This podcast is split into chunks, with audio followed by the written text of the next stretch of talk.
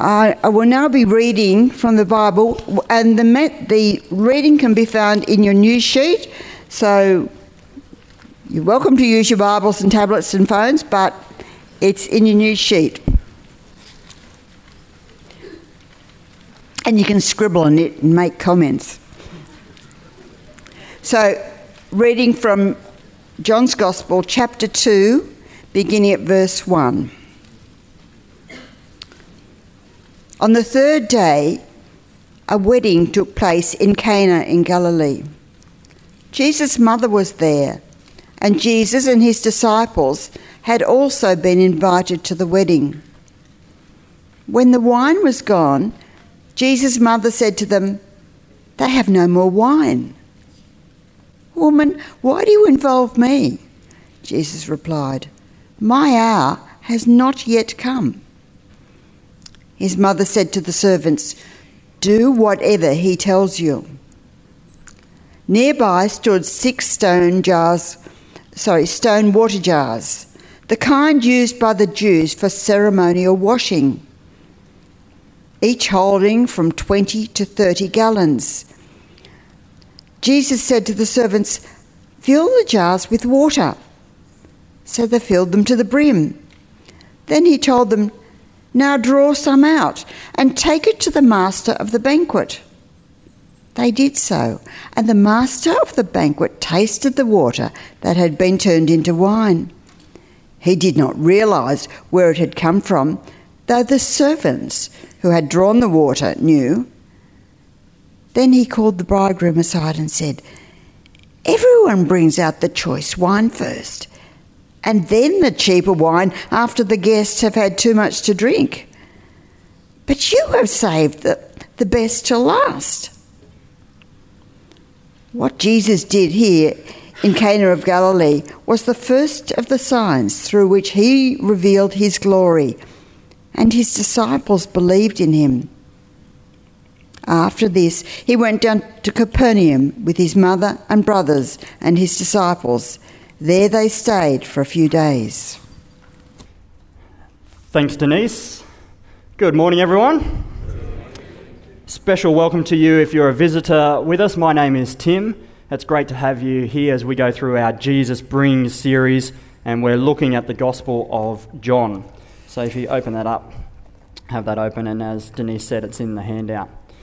So, Mary, you hear her words, There's no more wine. She's clearly panicked because more than Matt Stubbs' party, office party in Sydney, a Jewish wedding to run out when you're the host is a massive, massive deal. I'm not minimizing yours, I'm just saying this is bigger.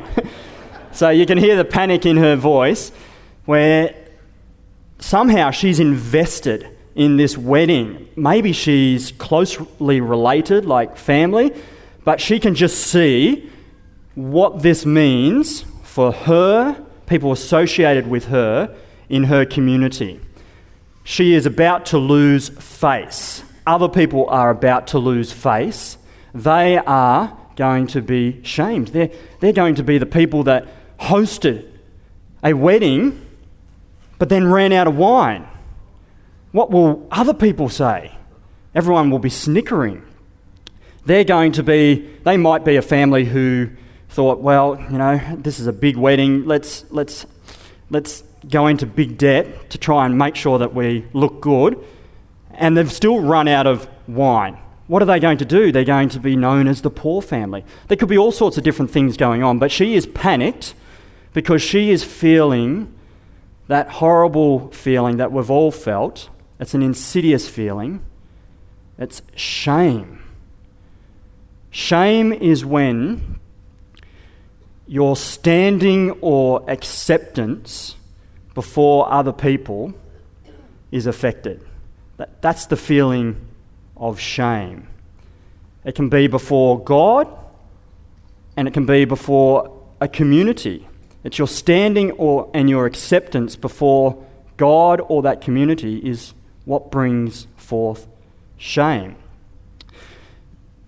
Let me try and come up with some words, well, I've come up with some words that I think help us understand this feeling of shame. When, when we're feeling shame, this is what's going on. So, outsider. So, if we're thinking about the feeling of shame, the word outsider, you feel, when you feel shame, that you do not belong to a group. You feel like others don't think you're worthy to be part of that group, and you feel inferior. When, when you feel those things, that's shame. Shame is being an outsider. You don't belong. Here's another word that I think gets us close to what shame is naked. So, not only do you feel like you don't belong, but you feel naked before people. There's, there's something vulnerable that everyone can see, and that is the reason why you don't belong. You feel exposed. You don't belong, you're an outsider, you feel naked. Whatever it is that people can see that's on full view, it's not pretty. What about this word dirty? Whatever can be seen is exposed, it's dirty, it's yucky. You feel contaminated, maybe even contagious.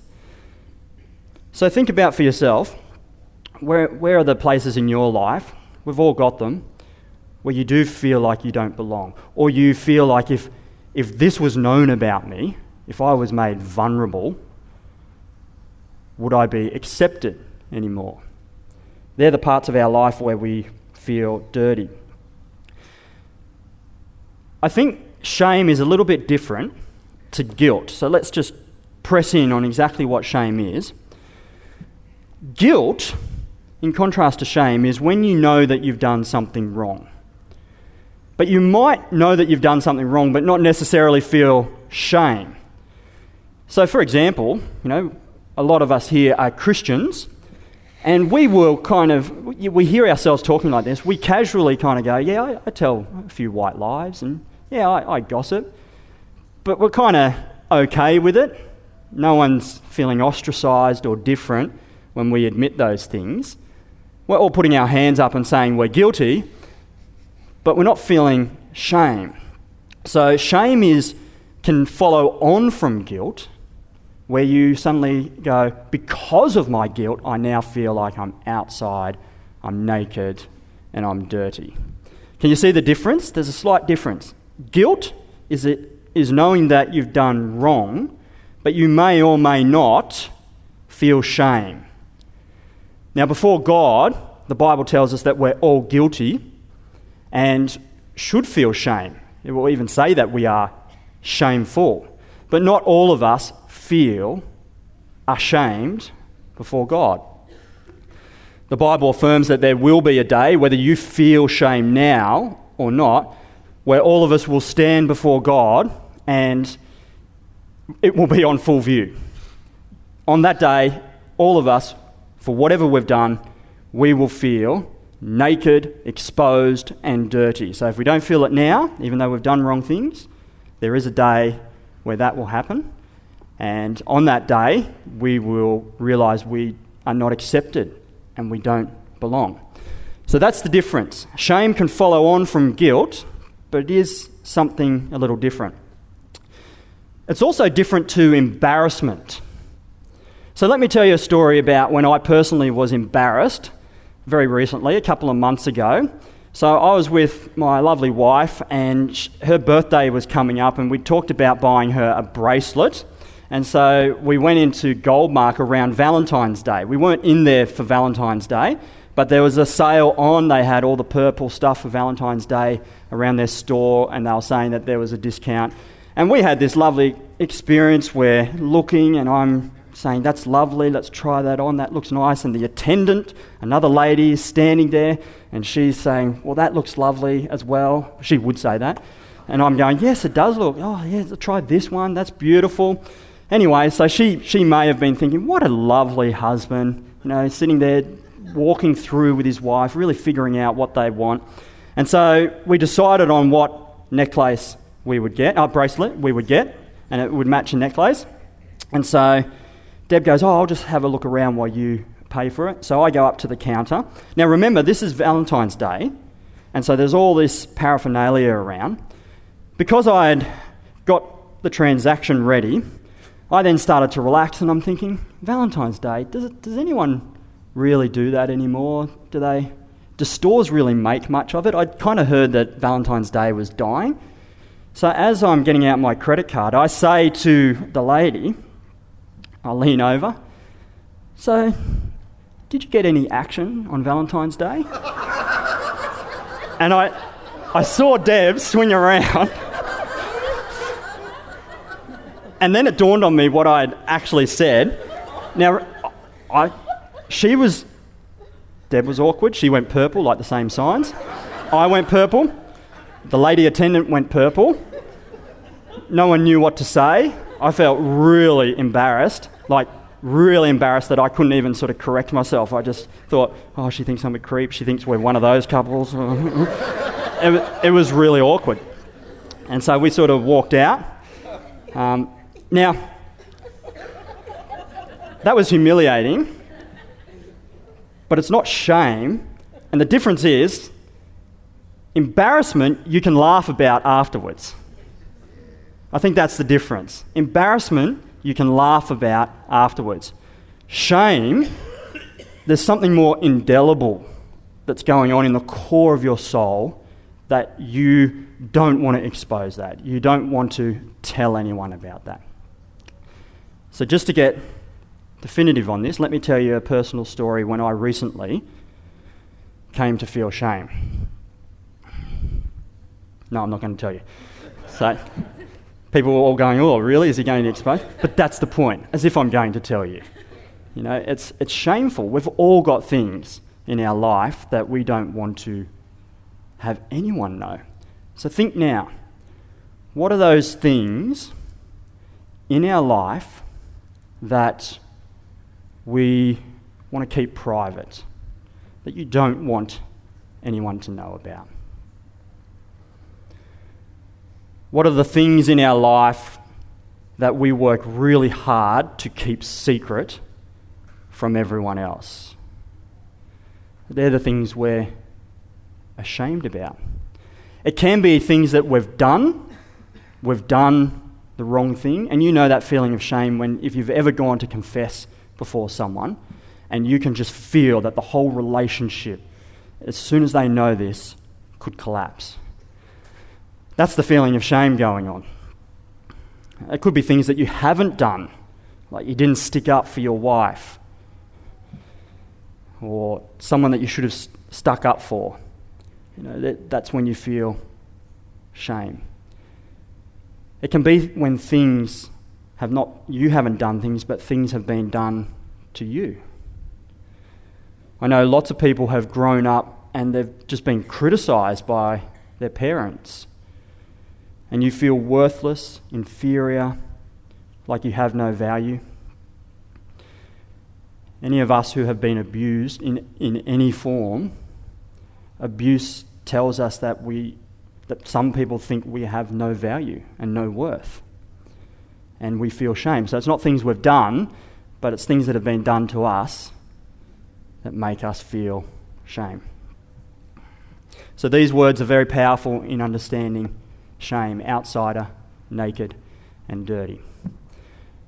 Today, we read a story where Jesus takes an event where shame is bubbling up and he saves the event, saves the face of people so that they no longer feel shame, and in that points to why he came from heaven, from God's side, into this world to remove all of our shame so that we have no more shame. No more shame before God. So let's have a look at that as we dive in. All right, come with me to John chapter 2. Here's a little picture of a Jewish wedding, and they have big parties like us. They tend to keep their weddings going for about seven days, a whole week. So you can imagine the expense and it's very easy to run out of wine towards the end of the week with these Jewish weddings.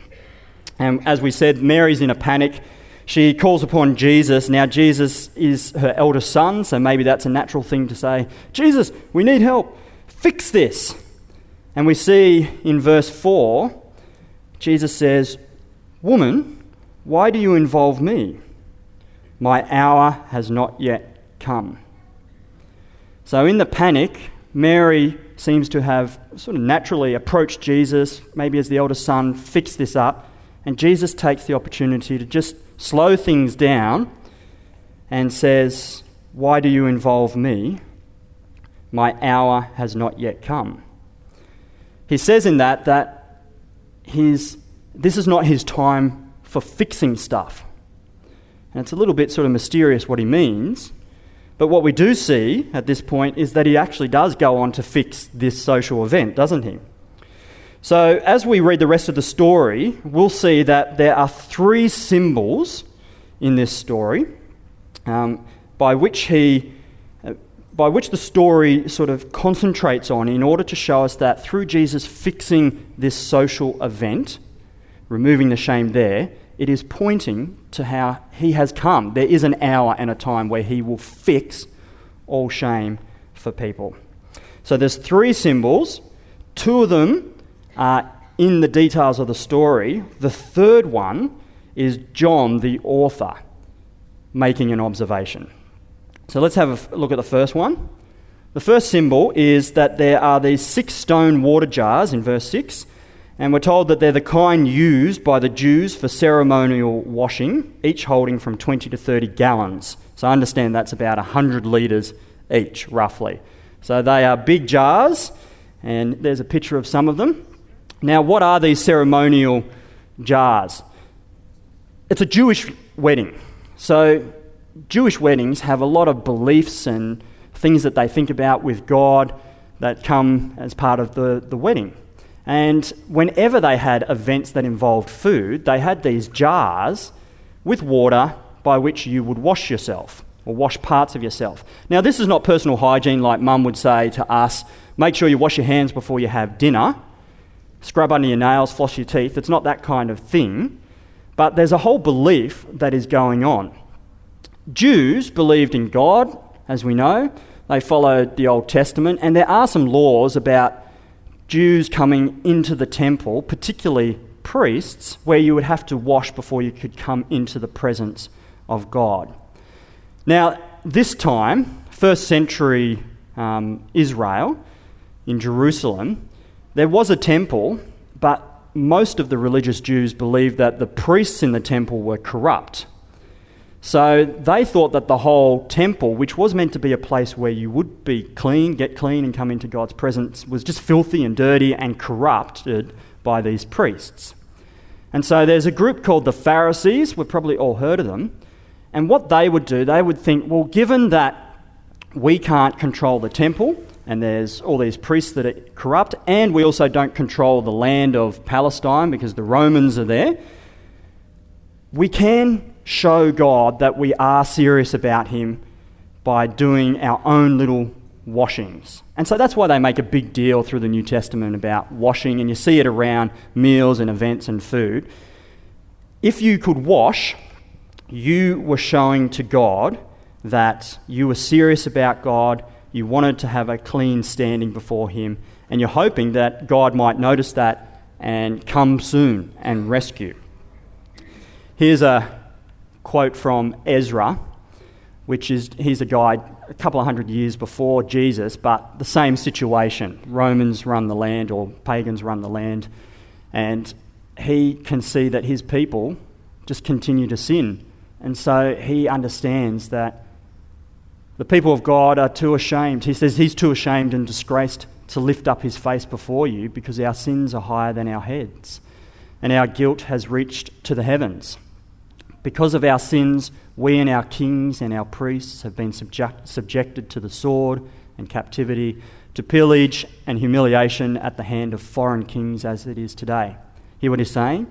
He understands that the reason they aren't their own bosses and that there's pagans is because of their own sin. They might be in Jerusalem, they might have a temple, but they're too ashamed to lift their face to God. They're full of sin. But now, for a brief moment, the Lord has been gracious in leaving us a remnant and giving us a firm place in this sanctuary. So he finishes there by saying, even though all these things are true, he can see that God has left some people trying to be faithful to him. And so it grew up that there was this practice that you would show your faithfulness to God by washing with these jars. So these jars, the first symbol there, are jars that are about acceptance before God.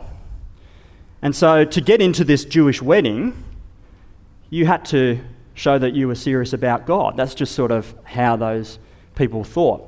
For the bridegroom to let you into his wedding, you had to show you were serious about God and do the, the cleansing. And it's with these gallons that Jesus, so you can imagine being a, one of the servants watching this take place, how shocking this would be. You know what all these jars are about. And Jesus, in verse 7, tells the servants to fill the jars up with water, and they filled them to the brim. And he says, Now draw some out and take it to the master of the banquet. And the master of the banquet tasted the water, which had been turned into wine, but he did not realize where it had come from, though the servants who had drawn the water knew. So that's the first symbol. A symbol about acceptance Jesus uses in this full on way to save the event.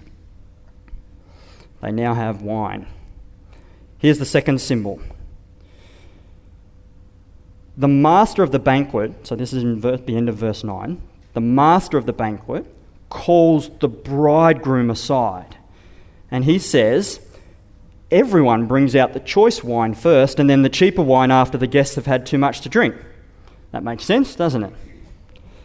But you have saved the best till now. So the master of the banquet, so he's the, the head chef kind of guy, he is tasting this wine, but remember, he doesn't know where it's come from. Only the servants do. He tastes this wine, he's baffled because it's better than any of the wine that they've had, and he goes up to the bridegroom and he says this comment. In this, this is our second symbol, we see that Jesus has subbed in, substituted in at this event to be the bridegroom.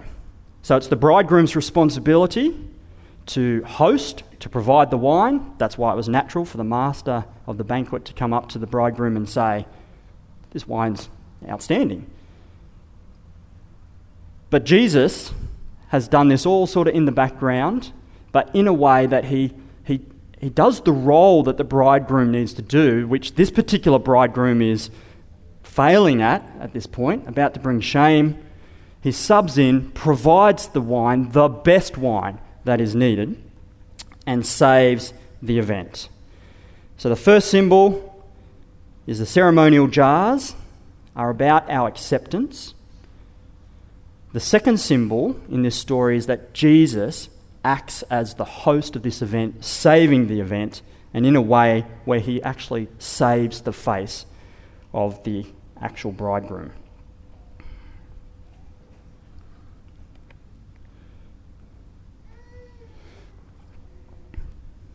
There's a picture of the wine. I have, you can imagine getting a splinter having a drink out of that.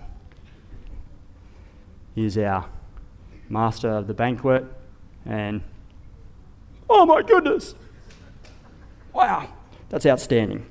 Here's the third symbol that we see in this. And this is a symbol that John, the author, as he's telling the story, notices. In verse 11, he says, What Jesus did here in Cana of Galilee was the first of the signs through which he revealed his glory, and his disciples believed in him. The symbol is the number seven. John, when you read his gospel, at this point he's doing a bit of counting. He does a lot of counting around this story, and it all has to do with the number seven. And seven is a very interesting number in the Bible. It was the seventh day when God created everything and finished and relaxed and hung out with the people that he had created. So whenever you see seven, sometimes you start thinking, ooh, what could this be about?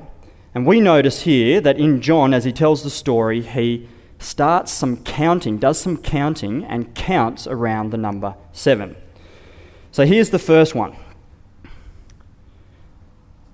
He says that this is the first of Jesus' signs. The turning of the water into wine is the first of Jesus' signs. So he started counting. As we continue through the Gospel of John, he actually only tells of seven miracles. And in each one, he describes that as a sign. The seventh miracle is the raising of Lazarus from the death, dead. You've probably heard about that. So from this one, he counts up one, goes all the way up to Lazarus, who died and gets raised again, and that's called that's the seventh, counting with John. And immediately after that, Jesus' death and resurrection is told. So, all of these signs, like a sign, it points. It points to something. And given that he counts up seven and then tells this big story about Jesus' death and resurrection, this sign points to that moment. In fact, in John, when he starts talking about Jesus' death and resurrection, it's Jesus who says, This is the hour. This is the hour. It has come. And he only says that after the seventh sign. This is the hour that has come for my glorification. So that's another thing he says the hour and glorification. Here's uh, some of the words from Jesus at the Last Supper. He has a, a big, long conversations with his disciples. And he says, Father, the hour has come. He prays in front of them. Father, the hour has come. Glorify your Son, that your Son may glorify you. So that, that's the first part of this symbol. He counts up seven signs. This is the first of a sign that points to Jesus' death and resurrection. The other bit of counting that is going on is you may have noticed at the start of this story, so back at verse 1 of chapter 2, it says, On the third day, a wedding took place at Cana in Galilee. Now, ever since John started talking about Jesus in this gospel, he has been counting the days. He says, this day, then the next day, then the next day. And he counts days up to the events of talking to Philip and Nathaniel, and then says on the third day after that event. Now, it works out if you do the maths, this is day number seven. So, this is what John's doing as he tells the story of Jesus. From the very start, he starts counting seven days, and this wedding takes place on the seventh day of Jesus' ministry. I find this very interesting because this is the only time in John's gospel that he even counts a week or gets us to notice the period of a week that takes place. And John had started his gospel with pointing us to the first week of creation by reminding us that there was darkness and then light, and the light shines in the darkness.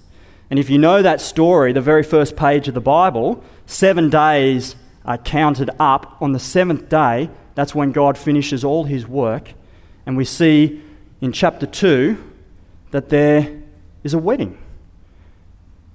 Everything has been created, Everything has been finished. Man and woman marry together, but in a way that God is in their midst and they hang out. It's a luscious garden. They eat, they feast, and they walk with God. You see what's happening? John is drawing our attention to the fact that darkness is turning into light with Jesus, and light is culminating in a wedding. That's where it's all pointing to a wedding where Jesus is the bridegroom. So let me just pull it together so that we can follow and so that I can follow as well. Just like any Jewish wedding, to enter into it, you need to follow the bridegroom's rules, and he wants you to be clean to be accepted. Jesus at this wedding He takes a wedding as his first sign of seven, and he points to the fact that he is the bridegroom that brings the cleaning that we all need so that we can be accepted into this wedding. And he does it in a way that he starts pointing towards his death and resurrection, by which he shows he scrubs us clean by his own blood. The end of the Gospel of John is about Jesus dying and shedding his blood so that all of our sin, guilt, and shame is scrubbed clean. And if you look at this, this is how the Romans did their crucifixions. It was all about absolutely shaming the person who was being crucified. More than the pain, or in parallel with the intense pain, they constructed the whole crucifixion so that this person and the whole community would know they have no value. It was a public shaming. Absolute no value. They're worthless. And they would hang them on a cross. Most of our depictions of Jesus on the cross don't show the fact that he would have been naked. It is all about public humiliation and shaming. And Jesus takes this wedding as the first opportunity to point to the fact that he will shed blood to scrub clean our shame so that we might be accepted before God. And this is on offer for anyone, as these disciples. They came to understand this sign and they believed in Jesus. Any one of us can have our shame removed, our sin scrubbed clean, simply by trusting that this is what Jesus has done for us. Jesus, in his humiliation, in his shame, he willingly, this is, this is the type of bridegroom Jesus is, he willingly serves everyone so that they can come into the event. He doesn't push anyone aside. He serves everyone so that they might come into the wedding event and have full acceptance.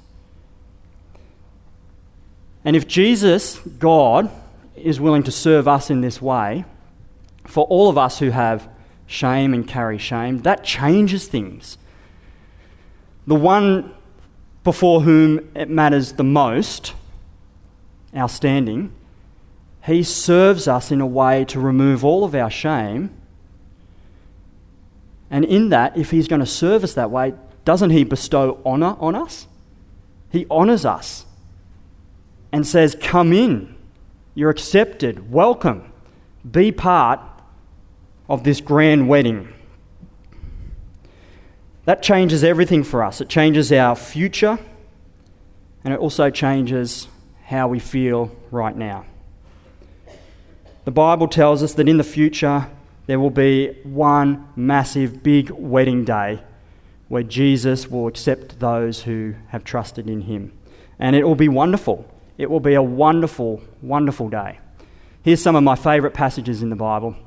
Revelation 19 is a group of people who have been cleansed, shouting out, Hallelujah, for our Lord God Almighty reigns. Let us rejoice and be glad and give him glory, for the wedding of the Lamb has come, and his bride has made herself ready. We turn up, we have fine linen, we're bright and clean. We have been made pure and acceptable to come in. We won't be turned away. We won't be shamed. I saw the holy city, the new Jerusalem, coming down out of heaven from God, prepared as a bride, beautifully dressed for her husband. And I heard a loud voice from the throne saying, Look, God's dwelling place is now among the people, and he will dwell with them. Also in Revelation 21, they will be his people, and God himself will be with them and be their God. He, the, he will wipe every tear from their eyes. Isn't that just a beautiful line? Every tear will be wiped from our eyes. There will be no more death, no more mourning or crying or pain, for the old order of things has passed away. That's our future when we believe in the Lord Jesus. And any of us are invited right now to that wonderful wedding where you are totally accepted and all your shame is removed. Other passages of the Bible talk about God. God just doesn't just pretend, He actually, through the work of Jesus' blood scrubbing us clean, He forgets, He forgives and forgets. There's no more shame. It also changes our present today. And as I wrap up with this point, I invite those who are preparing the Lord's Supper for us to start passing things around. A lot of us can have shame, and we might believe in these things, and yet we know that we still feel it. We still feel outside. We still feel naked, and we still feel dirty. Believing in this, what it changes for us, for those who do have scenarios where people will remind us, heck, we're all going to Christmas lunch, a lot of us with our families. Sometimes that can be all about hanging out with people who just remind you of everything that they don't like about you.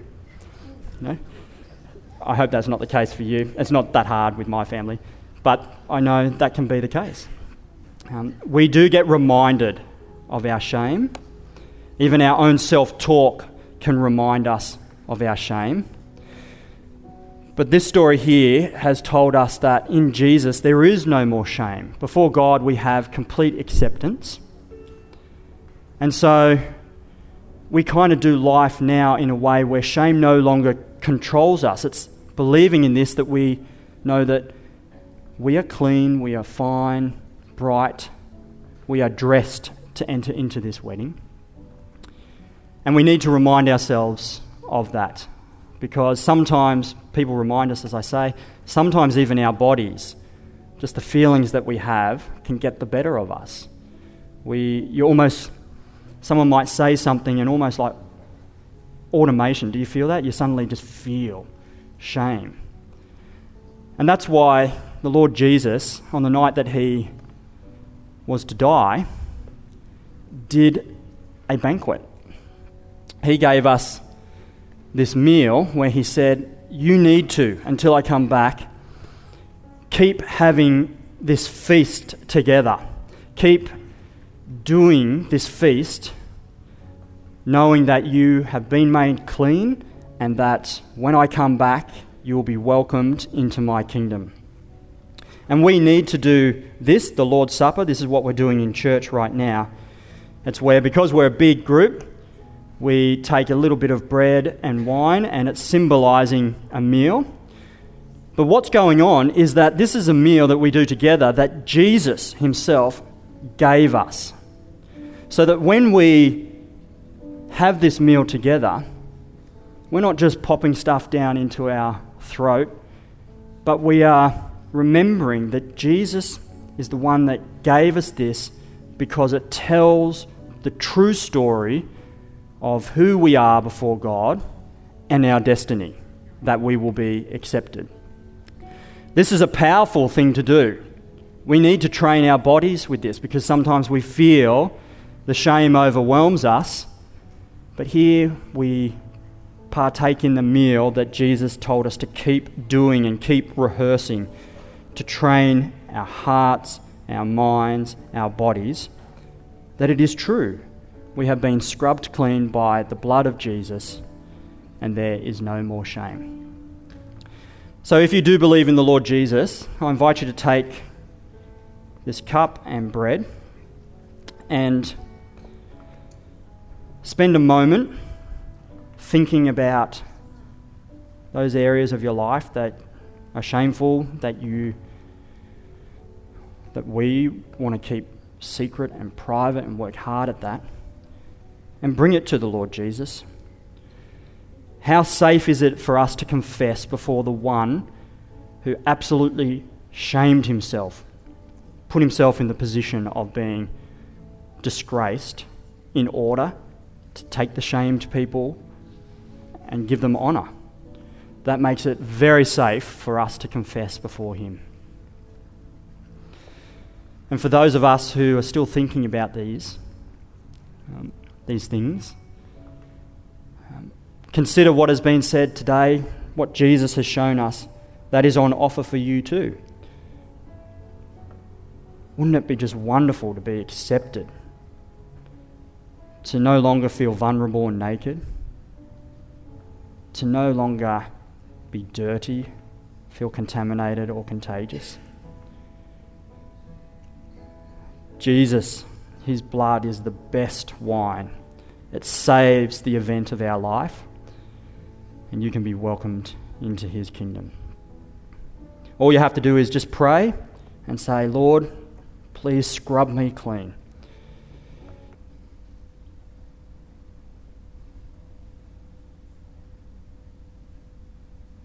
As the final elements get passed out down here, I'll pray. Dear Lord Jesus, we come to you now, knowing that if we if the spotlight was shined on us full bright, we would be dirty. It would not be pretty. We would be vulnerable because we are naked. We would not belong in your holy presence. But Lord, how merciful you have been that you came into our world and you absorbed all our guilt, our sin, and our shame to serve us in order that we might be honoured, that you bring us in to that great wedding banquet. And now, Lord, as we eat and drink together, we remember that this is what is most true about our lives. Despite our feelings, despite what other people say, this is what is most true about our lives and our destiny. Let us eat and drink together.